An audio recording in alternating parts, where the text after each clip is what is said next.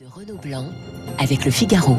Bonjour Jean Jouzel, Bonjour Renaud. climatologue, ancien vice-président du, du, GIEC. Il y a deux jours, vous avez été avec euh, d'autres scientifiques reçus à, à l'Élysée pour parler de la planification écologique. Alors deux heures d'échange avec Emmanuel Macron.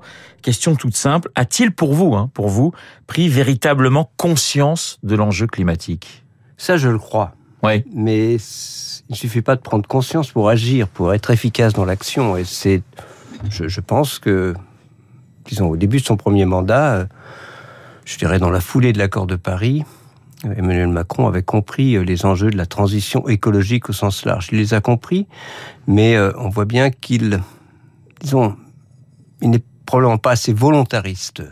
C'est vrai que c'est dur, c'est dur de prendre cette transition écologique vraiment de façon efficace. Mais je ne crois pas que ce soit une absence de compréhension du problème, plutôt les difficultés auxquelles sa mise en œuvre d'une véritable transition se heurte. Mais il, il a compris qu'il y avait, euh, parce que c'est ce que vous dites, vous, les scientifiques, depuis, j'allais dire, des années, qu'il y a urgence. Franchement, je le crois. Ça, je le crois. Euh, J'irais même jusqu'à penser qu'il a réellement envie que cette transition se fasse, mais euh, il y a eu quand même beaucoup de renoncements. J'ai d'ailleurs cité, euh, quand je suis intervenu, le renoncement par rapport aux propositions de la Convention citoyenne. C'est clair que ces conventions, les, propositions de la Convention citoyenne étaient très riches par rapport à cette mise en œuvre de la, disons, de la transition. Alors pas simplement, euh, bien sûr, la je dirais, la, la, lutte contre le réchauffement climatique. Il y a aussi tous les aspects biodiversité. C'est vraiment une transition au sens large, avec des aspects sociétaux, économiques, culturels. C'est ça la transition. Donc euh, voilà, mais il y avait ces propositions de citoyens n'ont pas été prises au sérieux, alors que je crois que c'était une opportunité formidable. Et d'ailleurs, c'était une belle initiative. Mais euh, pourquoi n'est-il pas allé au bout? J'avais dit la même chose de Nicolas Sarkozy lorsque, après le Grenelle de l'environnement, il avait calé, il avait dit l'environnement, ça suffit. À un moment, il faut aller au bout convictions. Je crois qu'il a des convictions, qu'il a des connaissances, mais pas suffisamment de volontari. Alors, Jean Jouzel, je rappelle que vous êtes membre de l'Académie des sciences. Vous parlez justement de, ce rapport entre les scientifiques et, et les politiques. Vous citez Emmanuel Macron, vous citez euh, Nicolas Sarkozy. Ça se passe comment concrètement? C'est-à-dire que moi j'avais l'impression que vous étiez pris euh, pas, pas toujours au sérieux pendant pendant des années. Aujourd'hui, vous nous dites on nous écoute. Oui, alors on nous écoute. Euh, je vais vous donner un exemple. Disons l'objectif euh, que tout le monde reconnaît, euh, je dirais vraiment un objectif intéressant, important pour les jeunes d'aujourd'hui, serait de limiter le, le, réchauffement climatique à un degré et demi, de façon à ce qu'ils puissent s'adapter au réchauffement climatique dans la deuxième partie de ce siècle, et bien sûr pour les générations futures, mais il s'agit des jeunes d'aujourd'hui. Et bien pour cela, euh, la neutralité carbone est nécessaire, je dirais, à horizon 2050. Cette oui. neutralité carbone à horizon 2050, elle n'est affichée, elle n'est formalisée qu'en 2018. Trois ans après, à Glasgow, plus de 100 pays l'ont adopté, alors d'une façon ou d'une autre.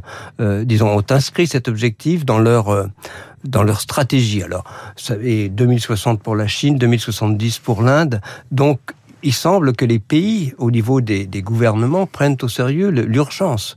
Le problème, c'est le fossé qu'il y a entre ces textes auxquels j'adhère. C'est ce que j'allais vous dire. C'est le fossé qu'il y a entre les textes et la réalité.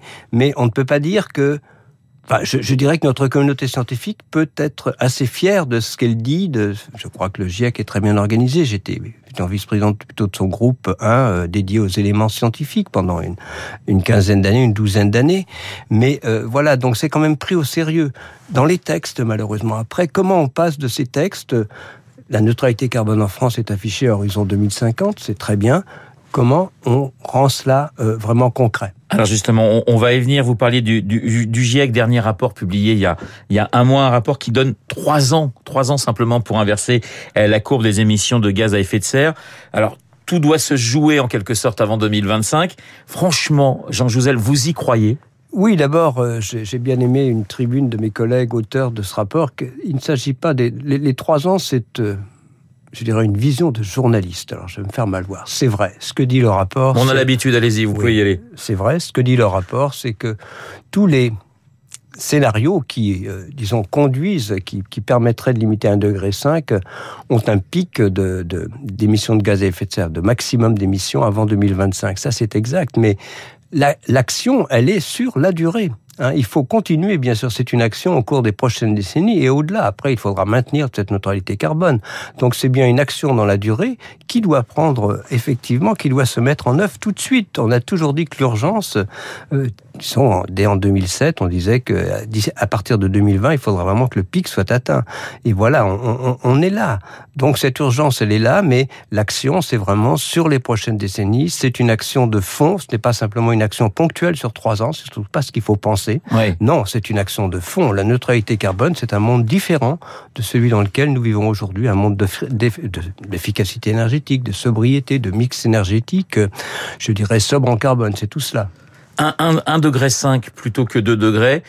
Euh, ça nous semble, euh, voilà, on se dit bon un demi degré. Est-ce que ça change quelque chose? Oui, vous dites ça change énormément de choses. Oui, c'est justement le diagnostic. Il y a eu un rapport euh, du GIEC sur un climat à 1 degré 5, dans lequel ma collègue Valérie Masson-Delmotte a joué un rôle essentiel. Oui, c'est sa conclusion. Un, demi degré, ça compte même un dixième de degré en termes d'événements extrêmes. On voit bien que ces événements extrêmes sont à l'origine de, je dirais, de catastrophes climatiques, en termes d'élévation du niveau de la mer, en termes de perte de biodiversité, euh, voilà, en termes de productivité euh, agricole, de productivité halieutique. Donc c'est effectivement jouer avec le feu. Mais c'est vrai, enfin je crois vraiment qu'il faut, euh, c'est cet objectif qu'il faut afficher, même si nous savons qu'il sera difficile à respecter. Il faut s'en éloigner le moins possible. C'est ça le message du GIEC. Nous ne sommes pas naïfs, enfin collectivement. C'est difficile, ça reste possible techniquement, mais on voit bien que par exemple, la solidarité qui, devrait être au cœur euh, d'une véritable lutte contre le réchauffement climatique, d'une véritable transition au niveau international, n'existe pas. On le voit bien. Ce n'est pas le premier souci de nos gouvernants. Il y en a d'autres, bien sûr, on peut le reconnaître. Il y a, tous les problèmes, bien sûr, d'instabilité, au contraire, cette guerre en Ukraine, cette pandémie. Mais euh, disons qu'il faudrait une grande solidarité, une véritable disons, tout le monde devrait regarder dans la même direction, on en est loin. On en est loin. Et c'est ça le, le, véritable problème pour moi. Jean Jouzel, on annonce pour la semaine prochaine euh, en France une vague de chaleur avec des températures euh, autour de 30 degrés. C'est pour vous la preuve du, du dérèglement climatique Parce qu'il y a bah, toujours cette, cette question euh, euh, oui, alors, suspens. Je, je, crois que c'est le principal message du, du, des, des, scientifiques. On est passé dans, dans l'ère des certitudes. Nous sommes certains que les activités humaines euh, sont à l'origine de l'essentiel du réchauffement climatique. Nous sommes certains que c'est une menace pour l'humanité et la nature qui nous entoure pour les populations et la nature qui nous entoure. Cette certitude, elle s'est construite non pas simplement sur la vague de chaleur, sur une vague de chaleur telle que celle que nous aurons euh, bien sûr la semaine prochaine, sur un ensemble d'éléments. Mais c'est vrai que c'est pour la première fois que dans ce sixième rapport, l'accélération des événements extrêmes, donc des vagues de chaleur, l'intensification des événements extrêmes, est au rang euh, des phénomènes que l'on attribue aux activités humaines de façon quasi certaine. Bien sûr, de façon certaine, l'accélération d'élévation du niveau de la mer, les températures moyennes, mais les événements extrêmes sont également attribués aux activités humaines. Pas un événement extrême pris dans, individuellement, mais cet ensemble de d'intensification, de fréquences plus importantes d'événements extrêmes. Mais en France, on parle par exemple de, de sécheresse euh, dans, dans les semaines qui viennent, qui, même une sécheresse qui serait déjà là, qui va euh, s'intensifier dans les, dans les semaines, les mois qui viennent. La sécheresse en France, il va falloir s'y habituer. Oui, et oui, disons, les, les, les précipitations euh, vont peut-être être un peu plus importantes l'hiver, au moins dans le nord de la France, avec des sécheresses, à, disons, plus importantes l'été, mais surtout, c'est l'évaporation qui, qui est, disons, qui, qui est associée à, à, l'élévation des températures qui fera que le, le, débit des fleuves et des rivières, il y a de l'évaporation même à, euh, disons, frais, disons, à quantité de, de, de précipitations euh, constantes en moyenne annuelle, eh bien, euh, il y aura un débit des fleuves et des rivières qui sera diminué même dans le nord de la France de 30-40%.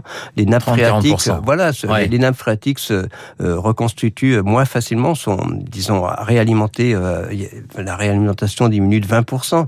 Donc tout cela, il faut le prendre en compte.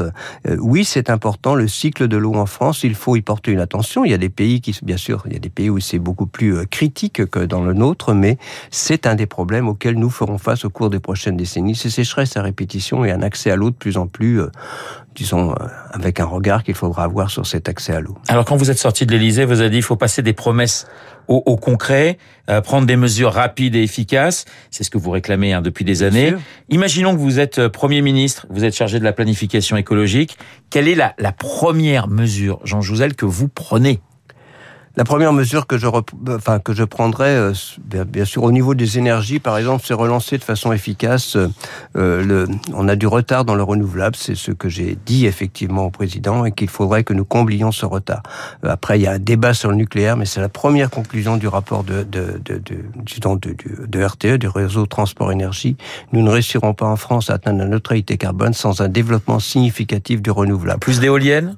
Oui, moi je suis effectivement, je pense que l'éolien et le solaire doivent être au cœur du développement du renouvelable en France, en particulier évidemment les éoliennes offshore. On a un retard énorme, il y a 4000 éoliennes offshore en, en Europe, il n'y en a pas encore une raccordée au réseau en France. On peut se poser quand même des questions sur la politique qui a été menée depuis une quinzaine ou une vingtaine d'années.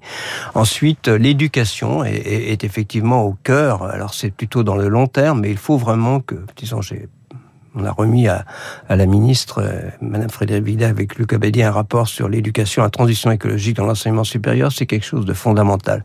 Mais bien sûr, les, les, les, les il faut aussi euh, prendre des mesures pour, euh, alors, je dirais l'indépendance énergétique, mais beaucoup est à faire dans le dans tout ce qui concerne le logement, le domestique et euh, aussi effectivement dans le dans la mobilité. J'étais de ceux qui étaient assez favorables aux recommandations des citoyens de limiter la vitesse sur autoroute à 110 km/h. On a d'ailleurs retrouvé cette recommandation dans les recommandations de l'OCDE, voir comment on fait pour les véhicules lourds, par exemple. Donc il y a des mesures à prendre. La, la disons le, le, le transport aérien domestique, disons le laisse, disons ce sont des points sur lesquels les recommandations des citoyens n'ont absolument pas été suivies. Vous parliez, euh, vous avez parlé à l'instant de la question du, du nucléaire. Ça, c'est une question centrale en France. Oui, c'est une question centrale en France, mais euh, disons, c'est une question, je dirais, alors pas secondaire, mais disons qui vient après le, pour moi le, le, le, disons le développement du renouvelable. Oui, il y a un débat. Je, enfin, mon principal regret par rapport au nucléaire, c'est euh, l'absence de débat. Il, enfin, je souhaite toujours qu'il y ait au moins un débat parlementaire par rapport à la relance du nucléaire, ce qu'on fait.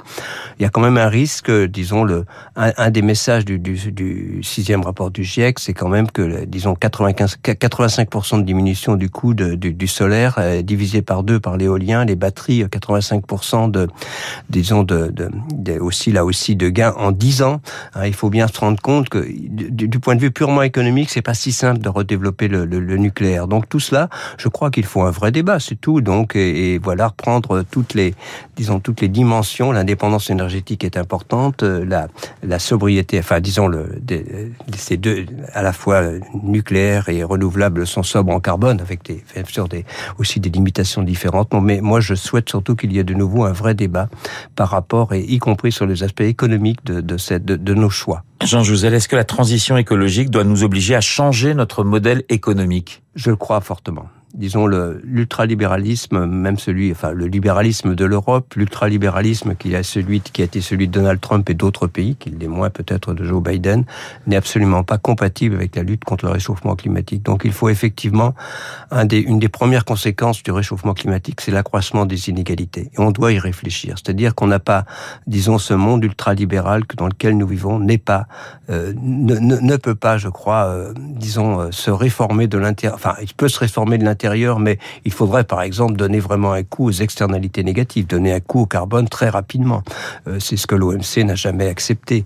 Euh, voilà, il faut effectivement avoir un regard, une solidarité, j'ai déjà mentionné, vers les pays pauvres, mais cette, disons, cette injustice climatique vaut aussi chez nous. Ce sont les couches les plus pauvres de la population, les moins, les plus modestes et qui ont le plus de mal à faire du, disons, à faire face au réchauffement climatique et à ses conséquences. C'est très clair. Et cette transition écologique, elle va avoir un coût énorme elle va avoir un coût, mais euh, ne pas la faire va avoir un coût encore plus important. Oui. Hein, disons que économiquement, si on parle d'économie, euh, nous allons vers cette transition. Elle est inéluctable, c'est-à-dire ne pas accepter la neutralité carbone, c'est accepter que notre, notre euh, le réchauffement, ne, disons, se poursuive indéfiniment. Et ça, c'est inacceptable.